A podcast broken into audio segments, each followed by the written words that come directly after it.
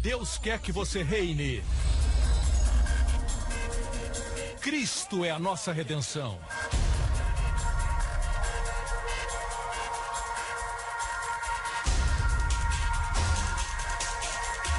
Deus é justo e faz o pecador justo.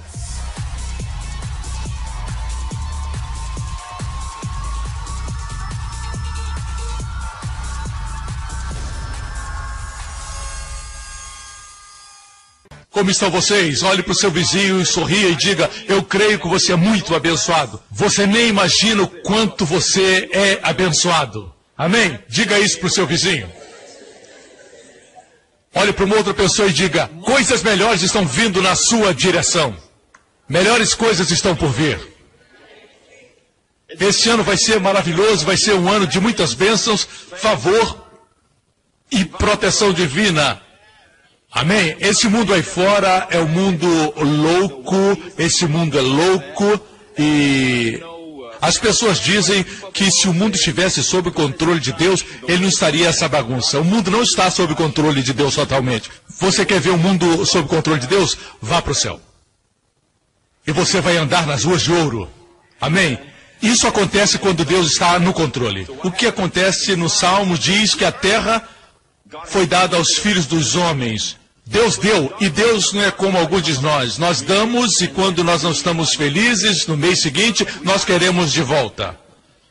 A Bíblia diz que Deus deu essa terra para os filhos dos homens. Em outras palavras, o homem está no controle. E o primeiro homem, Adão, recebeu poder sobre a terra. Amém. Ele era aquele que Deus colocou como guardião sobre a terra. Eu não quero que você pense que foi um jardim pequeno, com uma pequena horta. Não, a terra inteira estava sobre o seu domínio. E Deus disse: tenha o domínio. Não somente isso, ele era o vice-rei. Ele era um príncipe que Deus disse para ter domínio sobre a terra e sobre toda criatura que se move sobre a terra. Isso inclui todos os germes, eu creio que naquela época os germes eram bons, assim como os lactobacilos que você toma hoje. E esses pequenos organismos, eles serviam ao propósito de dar prazer ao homem. Mesmo os mosquitos soavam assim. Para fazer Adão e Eva dormirem. E eles não faziam. Assim. Ele tinha domínio sobre todos os animais. Deus deu a ele autoridade. E quem tinha autoridade? Não era a girafa, era Adão. As coisas eram assim. Deus tinha leis que governavam o universo. E uma das coisas que Satanás fez, sendo um espírito sem lei, ele possuiu uma serpente. Naquela época a serpente andava de pé. Quando Deus amaldiçoou a serpente, ele disse: Sobre o teu ventre andarás. Quer dizer, ela andava ereta. E ela era a mais astuta de todos os animais que Deus fez. O inimigo possuiu a serpente. O diabo precisa de um corpo para que possa se expressar na terra. Essa é a lei. Sabe o que aconteceu? O homem preferiu papo com a serpente do que papo com Deus. Hoje ainda é a mesma coisa. Preferem falar com a serpente do que falar com Deus. E Adão permitiu que sua esposa falasse com a serpente. Esse é o maior problema. Amém? Mulheres gostam de falar. E se você não falar com elas, elas vão falar com alguém. Ok? Por causa disso, Adão caiu. E o fato é esse: depois que Adão caiu, o que aconteceu? Porque Adão se curvou diante desse espírito sem lei, o diabo tomou a autoridade sobre a terra que na verdade não pertencia a ele, pertencia a Adão. E ele é aquele que está por trás de toda enfermidade, todo tsunami. Cada vez que você chora, Deus não é o autor, só para o seu controle. Quando Deus fez o homem, Deus não queria que o homem morresse.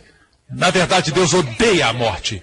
Deus odeia o pecado, Deus odeia a enfermidade, Deus odeia a morte. Essas coisas nunca eram para acontecer. Mas quando você dá livre-arbítrio, mesmo agora você tem a escolha de se levantar e sair. Você não é obrigado a escutar a pregação inteira, você sabe disso, você pode se levantar de manhã, escolher para onde você quer ir, ninguém pode forçar você, amém? Você escolhe. Isso é algo precioso que Deus deu ao homem. Alguém diz, se Deus soubesse o que vai acontecer, ele impediria. Deus não pode fazer isso. Ou melhor, Deus não fará. violaria sua lei. Quando Deus dá, Deus dá. Ele deu a terra para você. Se você quiser dar para o diabo, é com você. Mas entenda, você tem liberdade de escolha, mas não liberdade de escolher a consequência. Você escolhe colocar o dedo no fogo, mas você não pode escolher a consequência da dor. Pode escolher pecar, mas não pode escolher a consequência do pecado. A consequência virá, independente da sua escolha. Assim veio a morte. Deus odeia a morte. É por isso que quando Deus enviou o seu Filho Jesus Cristo, o amado de Deus, ele foi, fez o bem, curou todos os oprimidos pelo diabo, demonstrando a vontade de Deus em ação. Jesus disse: Aquele que me vê, vê o Pai. Jesus estava sempre curando, sempre cuidando, sempre levantando as pessoas, sempre levantando os mortos, sempre limpando o leproso. Estava sempre abraçando e amando as crianças, multiplicando pães e peixes. Essa é a natureza do nosso Deus. Deus é um bom Deus. Por favor, entenda. Esse é o sonho perfeito de Deus, é o maravilhoso plano de Deus para o homem, mas nós vivemos num mundo que sofre as consequências do pecado de Adão. Portanto, pare de culpar a Deus. Culpe o diabo, culpe o homem. Porém, Deus não deixou o homem sozinho, ele enviou o seu filho para morrer por nossos pecados. E Jesus na cruz morreu por nossos pecados para que nós não busquemos alcançar a Deus com os nossos esforços, porque nos esforçarmos para alcançar a Deus, na verdade, é negar o fato de sermos totalmente pecadores. Algumas pessoas têm muitas habilidades e podem ser pessoas muito corretas, mas seja como for que nos medimos, nunca alcançaremos o padrão de Deus. Eu não sou tão mal como essa pessoa, eu não sou tão mal como esse bandido. Eles vão afundar rapidamente, você vai afundar 15 horas depois, mas a verdade é essa, você vai afundar. Amém?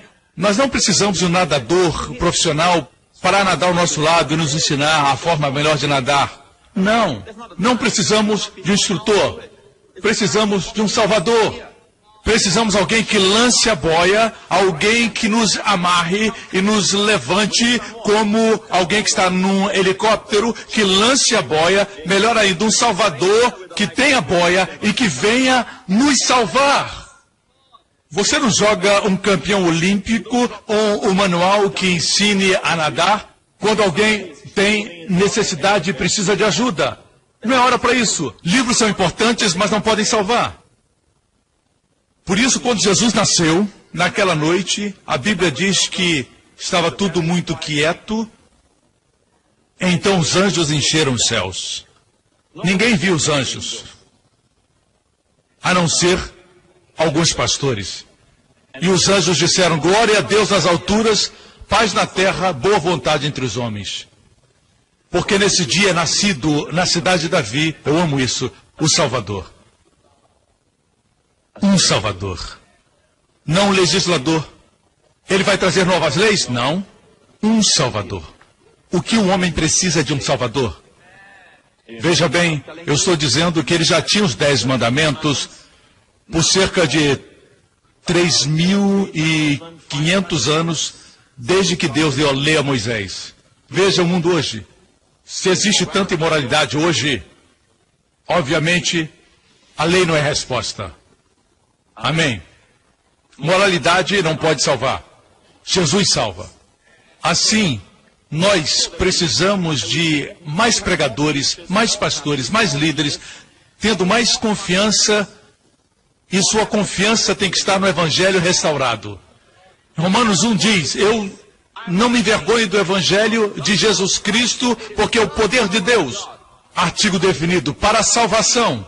Salvação é completa salvação. A palavra salvação aqui também é usada para cura, saúde. A palavra salvação aqui é a palavra usada para paz.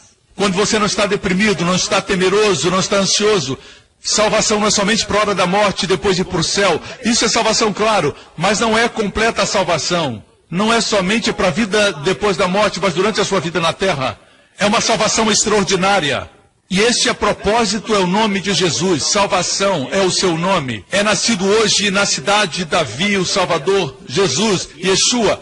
Significa salvação. Para todo, diga, para todo que crer para o judeu primeiro e também para o grego. Porque no Evangelho é revelada a justiça de Deus. Nesse Evangelho é revelada a justiça de Deus pela fé, como está escrito, o justo viverá pela fé. Assegure-se de que tem o verdadeiro evangelho. Existem muitos evangelhos por aí, existem evangelhos que te pedem para voltar para a sua justiça própria. Eu creio em boa moralidade, mas eu creio que boa moralidade é produto de crer certo. Quando você crê no verdadeiro evangelho, existirão frutos do espírito.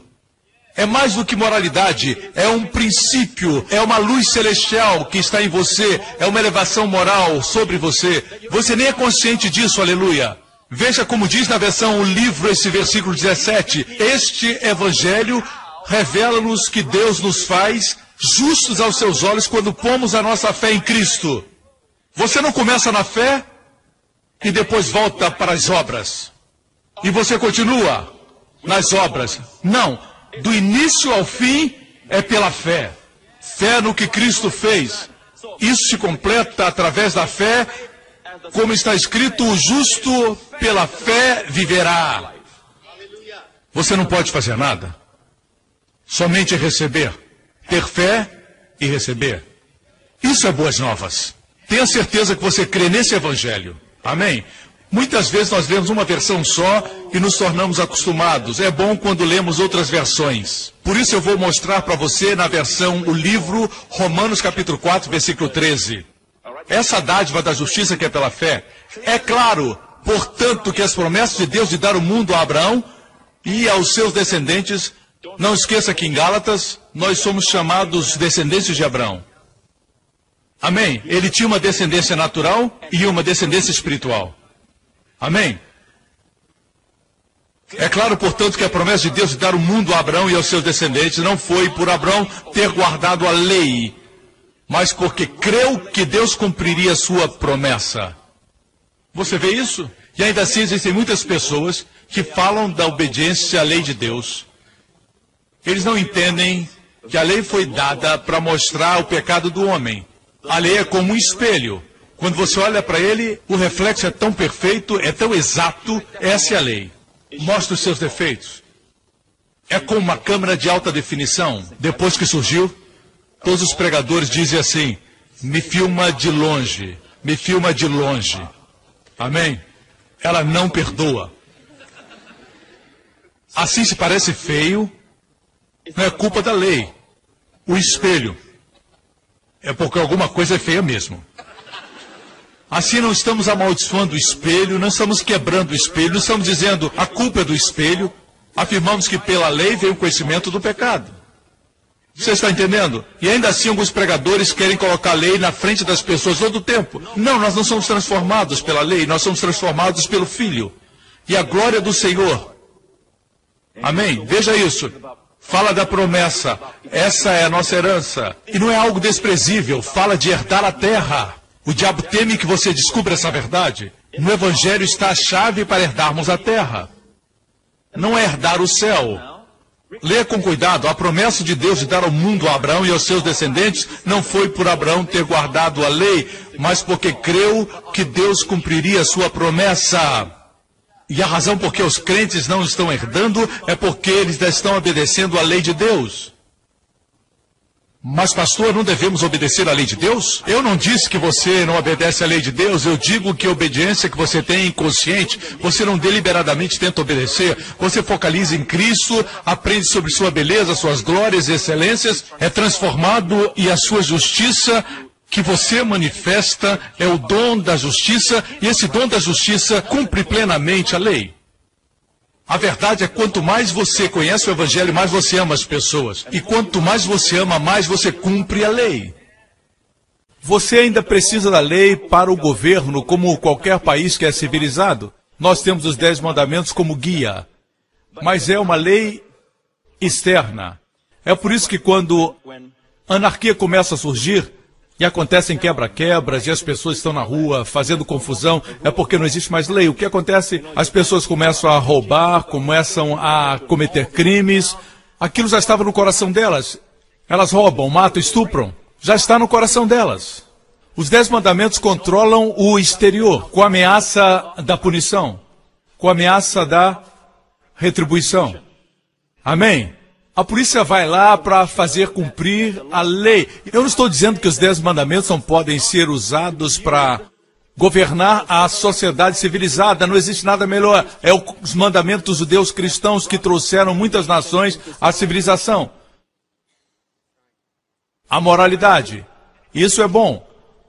Mas estamos falando da transformação de vidas, não modificação de comportamentos. Existem pessoas que cumprem a lei no exterior porque temem. Correto? Temem serem indiciados. Mas o coração é o mesmo. Deus quer a transformação do coração. E somente o Evangelho pode fazer isso. Vocês me escutam? Amém? Se a promessa de Deus é somente para aqueles que obedecem à lei, então a fé não é necessária. E a promessa não tem validade. Uau, vocês deviam meditar mais nisso? Precisam meditar mais. Pergunte a você mesmo: eu estou pregando o evangelho verdadeiro? Amém? Se a bênção é para os cumpridores legais, a fé é inútil e a promessa não tem validade. Versículo seguinte. Porém, o fato é que a lei nos traz condenação. A única maneira de não falhar, na verdade, seria não haver lei nenhuma. Assim, a promessa de Deus é nos dada pela fé como oferta gratuita. E podemos estar certos de a obter, sejamos ou não seguidores dos costumes judaicos, se tivermos fé semelhante à de Abraão. Porque Abraão é o pai de todos nós. Vocês entendem isso, irmãos? Vocês podem entender isso? Veja, quanto mais caminho com o Senhor, mais eu me convenço que Deus pode olhar para alguém que é imoral. Por exemplo, eu não devia apontar para você, irmão. Devia apontar para outro lado. Você pode estar dizendo, por que, que o pastor aponta para mim? Ele está sendo guiado pelo Espírito Santo. Eu vou apontar para outro lugar. Para essa caixa de som. Digamos que esse monitor é uma prostituta. E essa outra pessoa aqui tem treinamento teológico, conhece a Bíblia de capa a capa, conhece o hebraico, conhece o grego. Ela conhece de tudo sobre a Bíblia. E e tem algo a respeito do Senhor quando ele passa. Prostituição é pecado, é mal. Sem dúvida alguma. Mas o fato é que se ela tiver fé no Senhor, ele vai parar e dar atenção a ela. Mas esse rapaz que conhece toda a Bíblia não tiver fé, ele não lhe dará atenção. Parece que a pior coisa que você pode fazer, o pior pecado, cada um tem sua opinião, mas se eu entrevistar todos vocês e vocês entrevistarem os amigos, cada um vai ter uma opinião sobre o pecado. Quanto mais caminho com Deus, percebo que o pior pecado é a incredulidade. Uma geração inteira não entrou na terra prometida porque não creu. E a maior, a maior, eu ia dizer realização, mas o homem não pode realizar nada sem Deus. A maior postura que você pode ter, a maior moralidade, a maior santidade.